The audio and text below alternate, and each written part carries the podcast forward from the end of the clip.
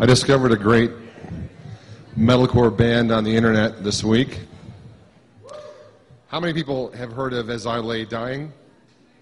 Okay, you're going to hear a song right now. This is called uh, Nothing Left.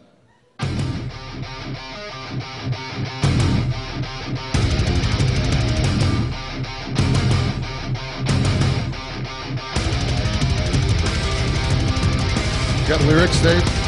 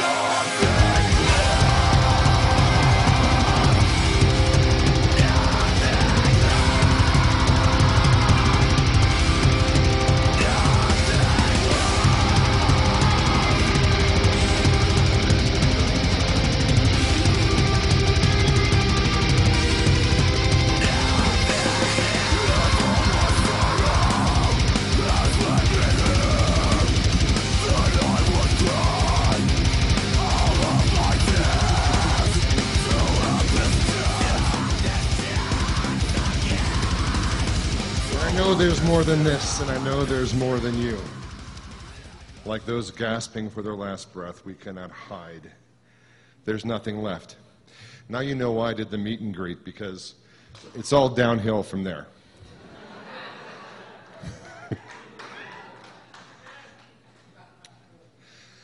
the sermon title, As My Faith Lay Dying Cheery, cheery, cheery thoughts.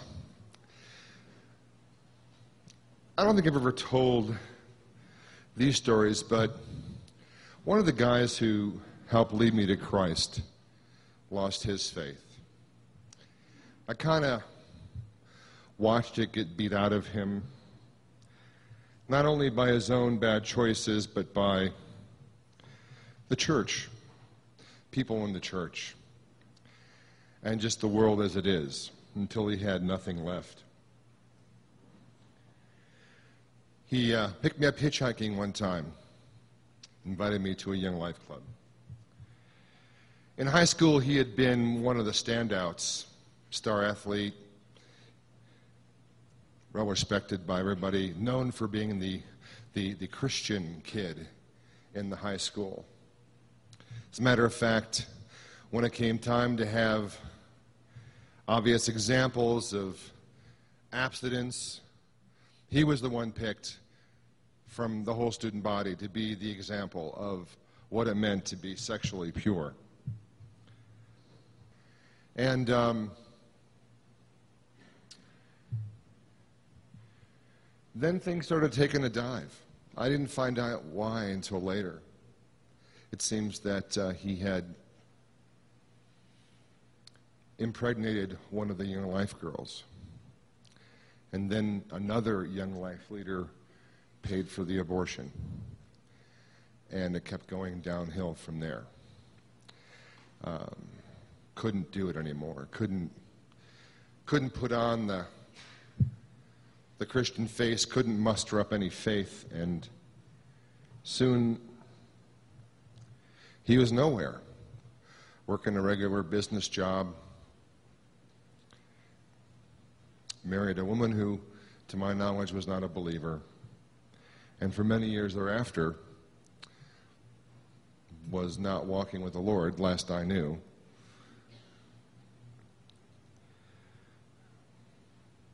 The girl the Young Life Club girl who got pregnant and had the abortion was a friend of mine. I used to take her to Young Life Club. And um, she fell away from the faith as well. Married a non believer, had a child, and the last I heard of her was when she stepped off the Golden Gate Bridge. And if you're around long enough in this thing we call the Christian life, then you will have similar stories. I can assure you that if you talk to anybody on the street, you will find stories of people who have slowly had the faith knocked out of them one year at a time. Whether it comes from a house with sexual abuse or physical abuse, abandonment by those who love them the most, getting involved in the wrong kinds of activities, suffering the consequences. And then slowly but surely, God seems farther and farther away until the fire that once burned so brightly, that gave spiritual light to all those around, is now nothing but a pile of ashes. We have such a story in tonight's reading. There is a father who seems to have his faith draining and draining and draining for years and years and years until he finally comes in contact with Jesus. So, um, if you have a Bible, you can open it up to Mark chapter 9. I'm going to be using the New Living Translation. It'll be on the wall behind me. I'm going to stop as I normally do going through a passage and just give you some background information. This is what I call the Bible study portion of the talk. 914 through 29, the Gospel of Mark. When they returned to the other disciples, they saw a large crowd surrounding them. Now, who are they? They, if you remember from two weeks ago, are Jesus, Peter, James, and John. Jesus had taken Peter, James, and John up to the mountain where the transfiguration occurred. Jesus' robe became gleaming white, his face shone. All of a sudden, the prophet Moses and the prophet Elijah were standing next to him, and a cloud enveloped them. The voice of God was heard speaking. It was the archetypical mountaintop experience. And so they're now on their way down from the Mount of Transfiguration, and they see the other nine disciples surrounded by a crowd of people. and some teachers of religious law were arguing with them. Now, Jesus has been on a trip before this. It seems almost to get away from these teachers of the religious law. He went to Tyre, which is on the coast up in Phoenicia. He went to Sidon. Uh, it seems like he was trying to get away from this for a while, did this big, giant loop, and then finally comes back to where the Jewish people are living, comes down from the Mount of Transfiguration, and there are his old nemesis, the teachers of the law, the religious leaders of the day, are arguing with his disciples. Obviously, if you were a disciple, even at this point, much better to have been with Jesus on the mountaintop than down here. Now, there was a crowd there also, because in verse 15 it says, When the crowd saw Jesus, they were overwhelmed with awe and they ran to greet him. So it's like one of those little cartoons. Everybody huddled over here around these nine guys. Oh, look, it's Jesus. And they all run over here to where Jesus and the other three are. And so Jesus asked the question, What is all this arguing about? Jesus asked. Verse 17 One of the men in the crowd spoke up and said, Teacher, I brought my son so you could heal him. He is possessed by an evil spirit that won't let him talk. And whenever this spirit seizes him, it throws him violently to the ground. Then he foams at the mouth and grinds his teeth and becomes rigid. So I asked your disciples to cast out the evil spirit, but they couldn't do it. Jesus said to them, You faithless people. How long must I be with you? How long must I put up with you? Bring the boy to me. Now, does Jesus seem a little bit miffed? Just a little. And I don't really think he's upset with the man. Uh, because he's saying it's plural. I mean, you faithless people. I guess he could include the man. But my guess is he may be disappointed in his disciples, disappointed in the crowd, disappointed in the Pharisees and the scribes and the teachers of the law. So they brought the boy. But when the evil spirit saw Jesus, it threw the child into a violent convulsion, and he fell to the ground, writhing and foaming at the mouth. Now, picture yourself you're Jesus, just having come down from the mountain. All right? It was a mountaintop experience for you as well. You got to hear the voice of your father. You got to hang out with two of your best homeboys up on the mountaintop. And you come down to this scene. This is about as far from heaven as one can get, right? And the Mount of Transfiguration is about as close as one can get on this earth. And so this Father says what's going on. The boy is brought to him, and as soon as the boy sees Jesus, as soon as the demons and the boy see Jesus, they throw the boy down to the ground, and he starts this convulsing again. And then I would expect Jesus at this point to say something. To say, stop. To say, come out of him. To do something. But he turns to the dad. I always think this is hilarious in a dark, comedic sort of way. So picture this boy convulsing on the ground, and Jesus turns to the father and says, How long has he been like this? How long has this been happening? I'm sure Jesus had a good reason for asking that question.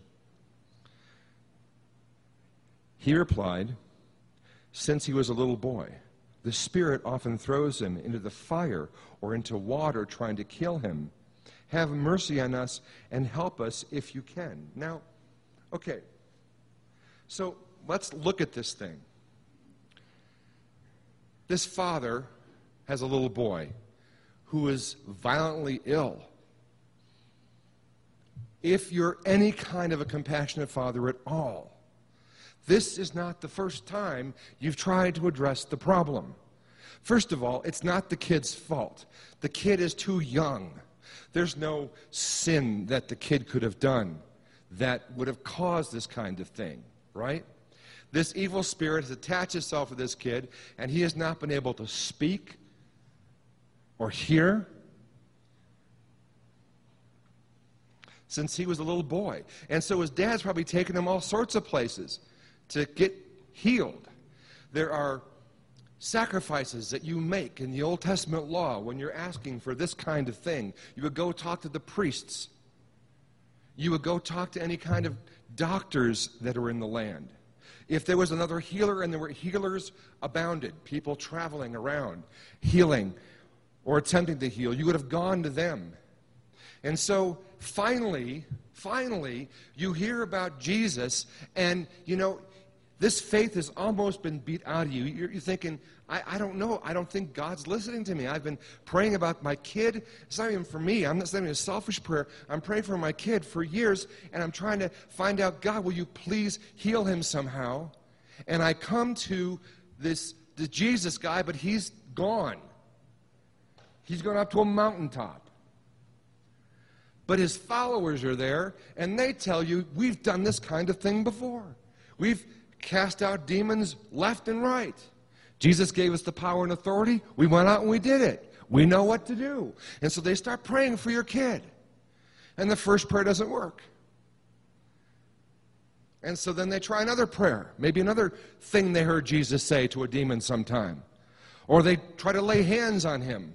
Or maybe a bunch of them got together and tried to lay hands on him. But it's not working.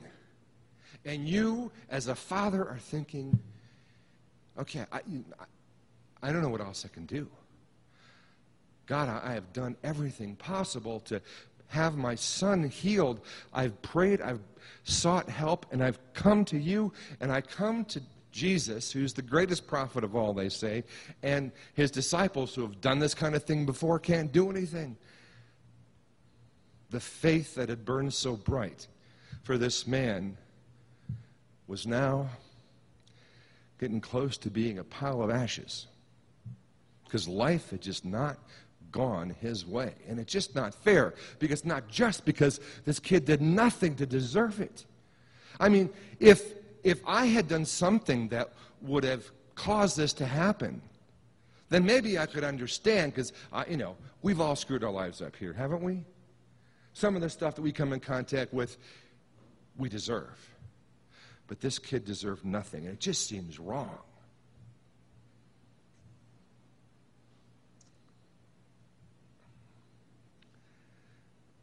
So the man comes with just the little bit of faith he's got left. And he says to Jesus, Have mercy on us and help us if you can. I mean, it's, it's, it's bad. Because sometimes this demon wants to kill my kid, and it throws him into a fire to try and burn him. Or the demon will throw him into a lake to try and drown him. We're desperate. My kid could be dead tomorrow if you don't help us. And Jesus, being the compassionate one, responds and he says, What do you mean, if I can? Jesus asked. Anything is possible if a person believes. Okay, is Jesus just in a bad mood? I mean, this is one of those times where Jesus doesn't act like Jesus. He just came down from the mountaintop, and is he just so annoyed that he's got to be here on this earth? Is that what's going on? Is Jesus sometimes annoyed with us because we are so faithless?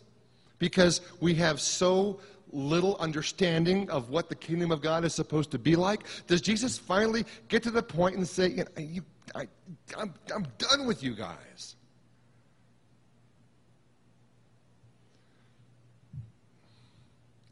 What's his heart like? We've been here before with the Syrophoenician woman, the woman who Jesus called a dog.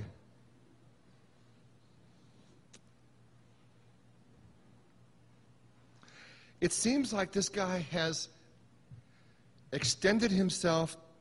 He's run as far as he can run. He's standing before Jesus. And Jesus takes this opportunity to push him down. What it looks like to me.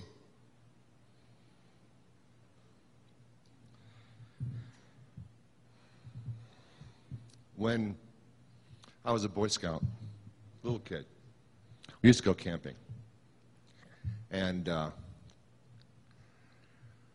we would make this fire at nighttime. Everybody be sitting around and be singing those Boy Scout songs.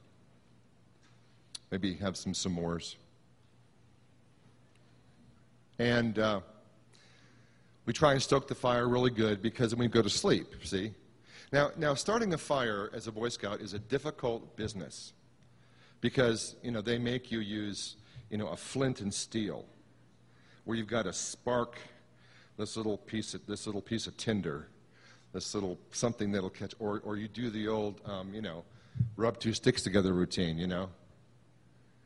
And so you don't want to go through it again because the scoutmaster will not allow you to use matches. So in the morning, when you wake up, the fire looks cold and dead.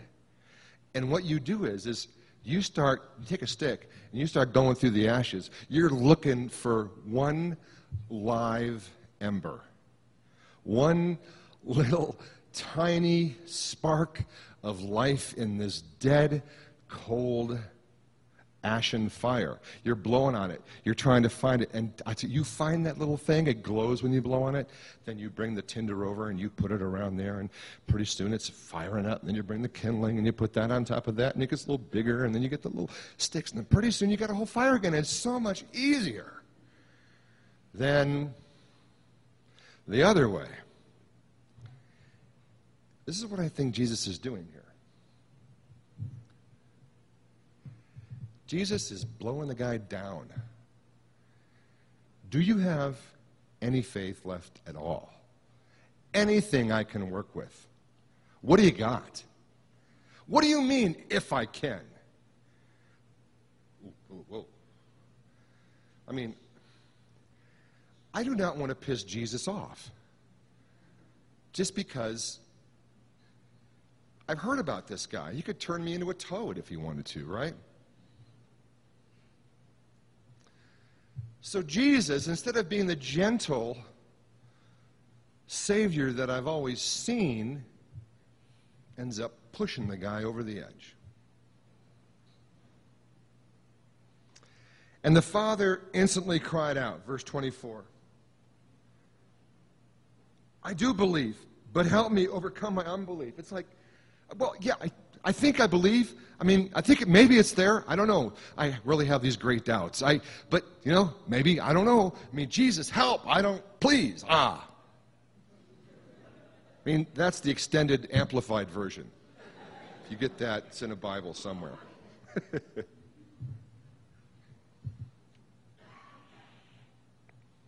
Verse 25. When Jesus saw that the crowd of onlookers was growing, he rebuked the evil spirit. It's kind of like, I'm in a timeline. I, you know, I, um, and uh, the more people around here, the worse it's going to get. So uh, I'm going to take care of this right now. When Jesus saw that the crowd of onlookers was growing, he rebuked the evil spirit. Listen, you spirit that makes this boy unable to hear and speak, he said. I command you to come out of this child and never enter him again. He could have said, like, in my name, I command you. But it's like, since he was the one doing it, he didn't have to. You see, we got this little formula, right? We do. We, we, we know that we have no power in our own, na- own name, so we say, okay, well, well, whenever we come in contact with a demon, we're going to say out in Jesus' name, then it has to come out. Let me tell you a little story.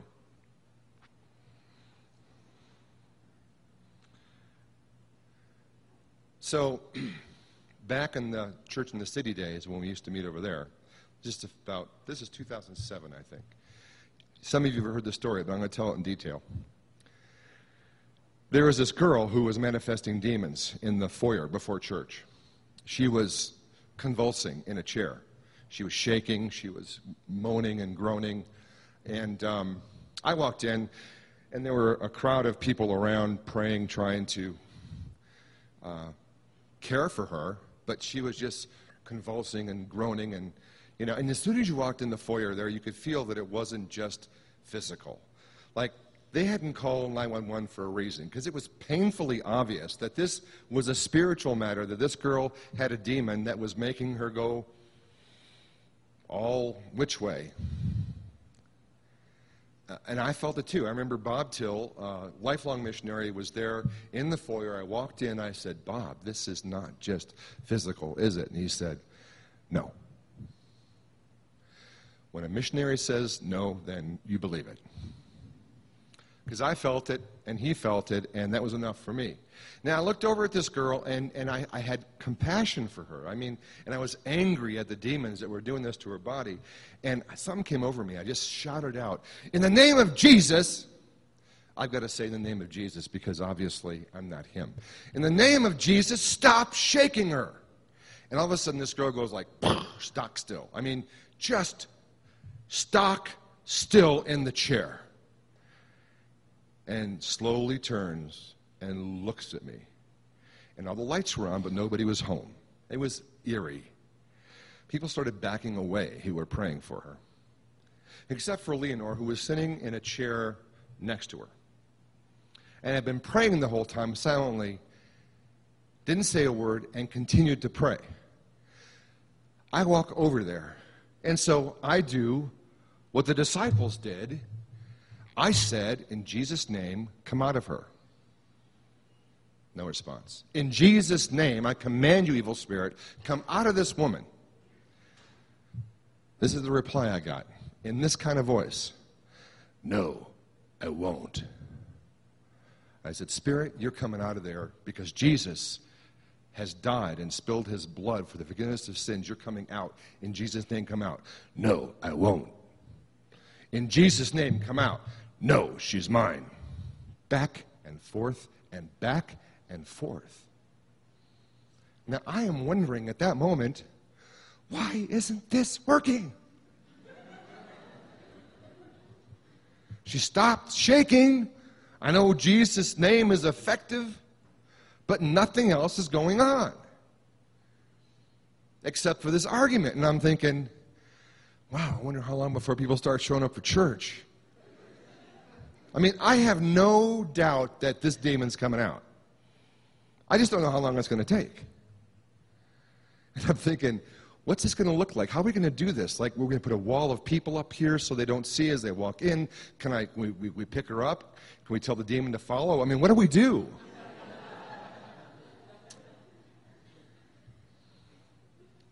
Meanwhile, Leonore is silent. And I just keep going because I'm going, I don't care how long this takes.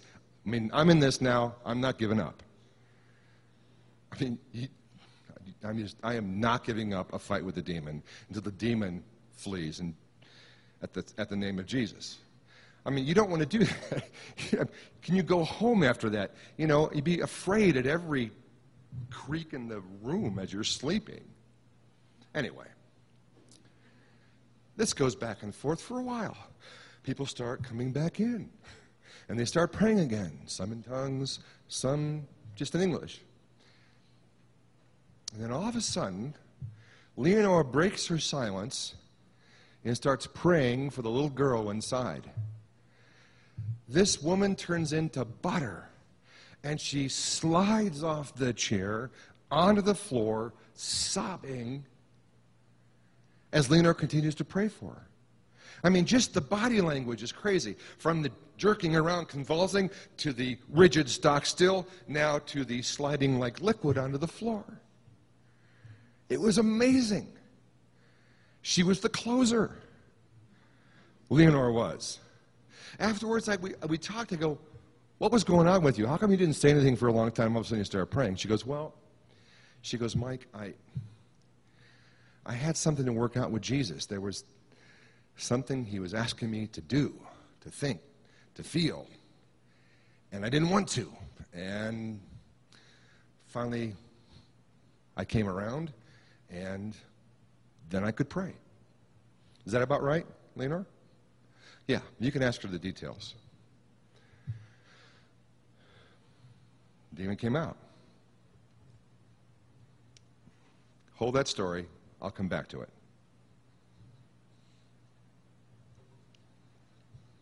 Verse 26 Jesus tells the demon to leave.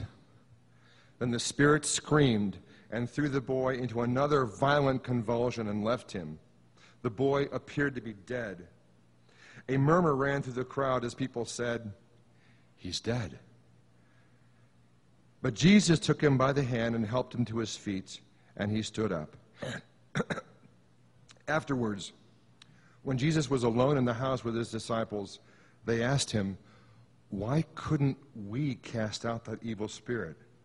Jesus replied, this kind can be cast out only by prayer. Only by prayer. We obviously had one of those in the foyer at church in the city. You see, Jesus is telling his disciples it's not about your technique, it's not about the words per se, it's about your relationship with God. That's what it's about. It's not a formula. I mean, you can go on the internet, you if you Google like how to cast out demons, you'd be amazed at how many things pop up. And they'll tell you how to do it. What to ask, what not to ask. They contradict each other too. But Jesus is saying it's about a relationship. And this is the first time the disciples have failed, really, in terms of the ministry that Jesus gave them. This is the beginning of a journey for them that's going to end up with them fleeing and losing their faith at the end. In some ways, the Father is on this journey where his faith has taken a dive, and we catch him at the very, very bottom of his faith story. The disciples are at the top of the curve, and they're on the way down. Because soon enough, they'll be scattered like sheep without a shepherd when Jesus is arrested, all forsaking him, all wondering if he is who he said he is, because he is now on his way to the cross.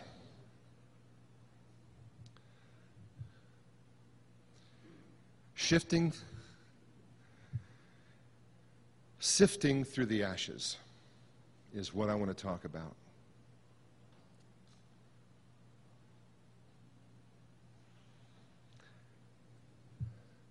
There's this process that occurs in everybody's life who's a believer in Jesus where your faith will die. At least it'll look like it's dying. And the big question is when the campfire is cold and ashen gray, is there still one little tiny ember left?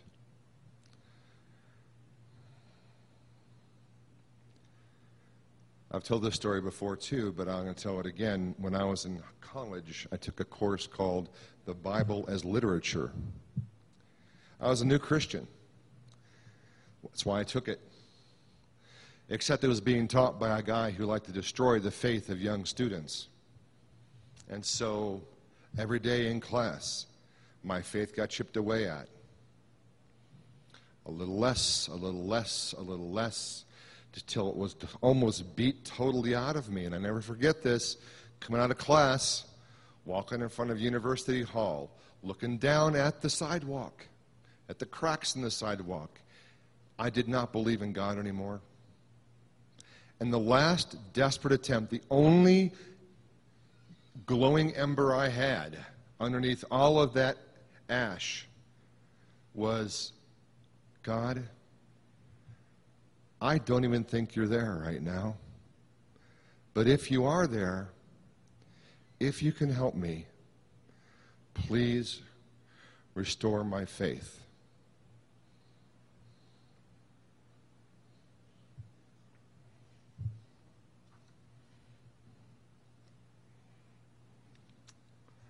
You know,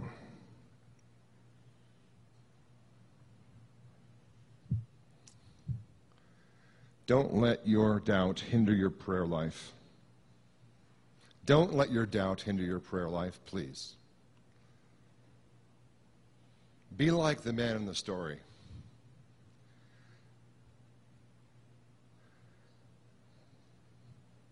Your faith has to go through this thing. There's this weird principle that unless something dies, it can't produce fruit. Jesus said this. He said, Unless a seed falls to the ground and dies, it cannot produce any fruit. Because we know that when a, a single seed falls down, a seed of wheat, a kernel of wheat, will then rise up into a stalk that produces grain 30 times, 60 times, 100 times that which was sown. Your faith will come to this point. All right? please hear me. If you are really following Jesus, your faith will come to this point where it looks dead. If it doesn't, then Jesus isn't working in your life. Because you will come to the edge and he will push you over. He will blow down your life looking for that one last ember. And if you have that, he can heal you. He obviously found that in this man.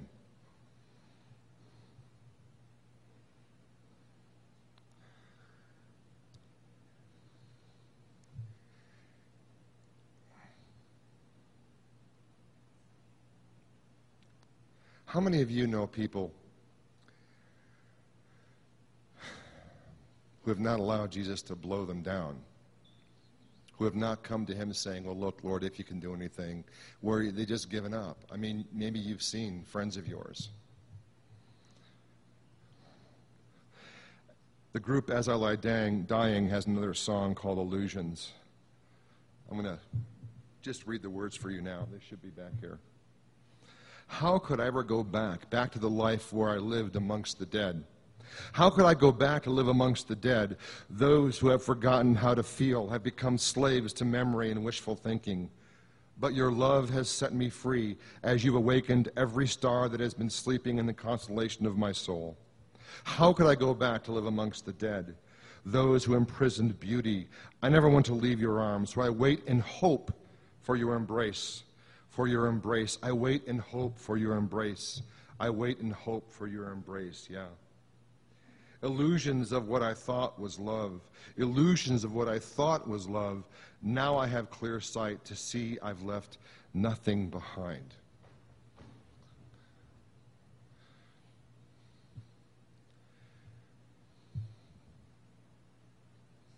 You may say, but Mike, it didn't work out for me. I'm not like the man in the story. I prayed for my mom.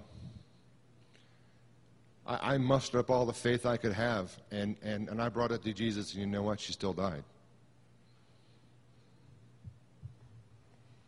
Or I prayed for my marriage. I prayed to God that He would save it. I fasted and I prayed. I did everything I knew how to do, and you know what? My life, my wife left me anyway.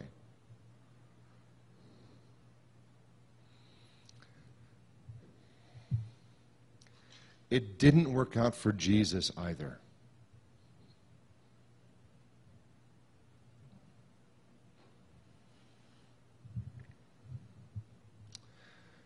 On the night that Jesus was betrayed, he took some bread and he broke it. And he gave it to his disciples and he said, Take this bread and eat it. This is my body broken for you. And in the same manner, he took the cup of wine that was there. And he said, This cup is a new covenant. It's a new agreement that I'm making with you. It's my blood shed for the forgiveness of your sins. Drink this in remembrance of me. Because you know what? It didn't work out for Jesus. He went to the cross, He died.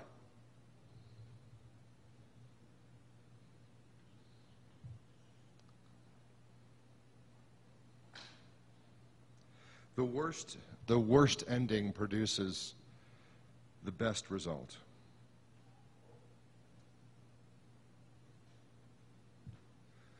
I've been following Jesus now for going on 40 years, almost. Two more years to go. I have screamed at God. I have doubted God's existence.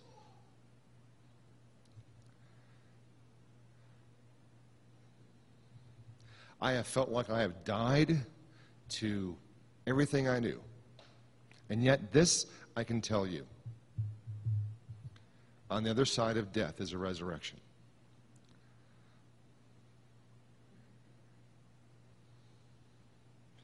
This man in the story, this father in the story, got his son back.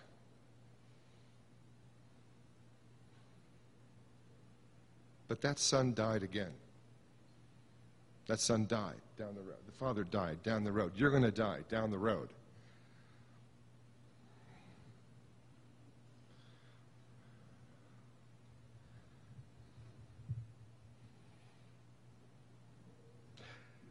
Death precedes resurrection.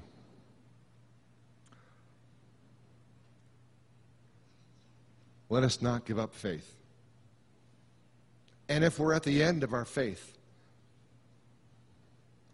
Lord, I believe, but help my unbelief. Don't let your doubt hinder your prayer life. Keep the fires, even though they appear dead, throw them at Jesus' feet. Allow Him to blow on the ashes of your faith and bring them to life. Now, at Scum of the Earth, when we take communion, we uh, have a loaf of bread. You'll tear off a piece, you'll dip it into the cup. And um, there'll also be a gluten free option right there.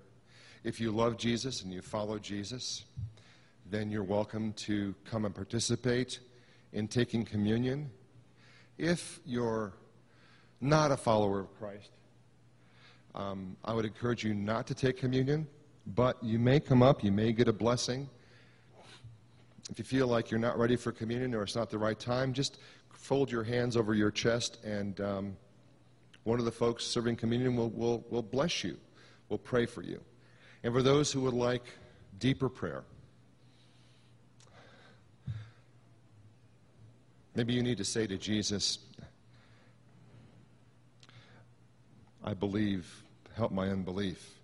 We'll have some folks back here in that room over to the right to pray with you during and after communion if you would like to pray. So let's begin now. Heavenly Father, I come to you.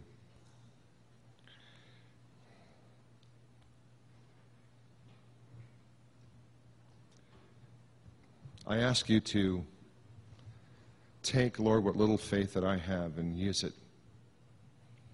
Jesus, I, I lay it all before you. There are so many areas in my life where I doubt you, but I, I don't want to go back to living in the land of death.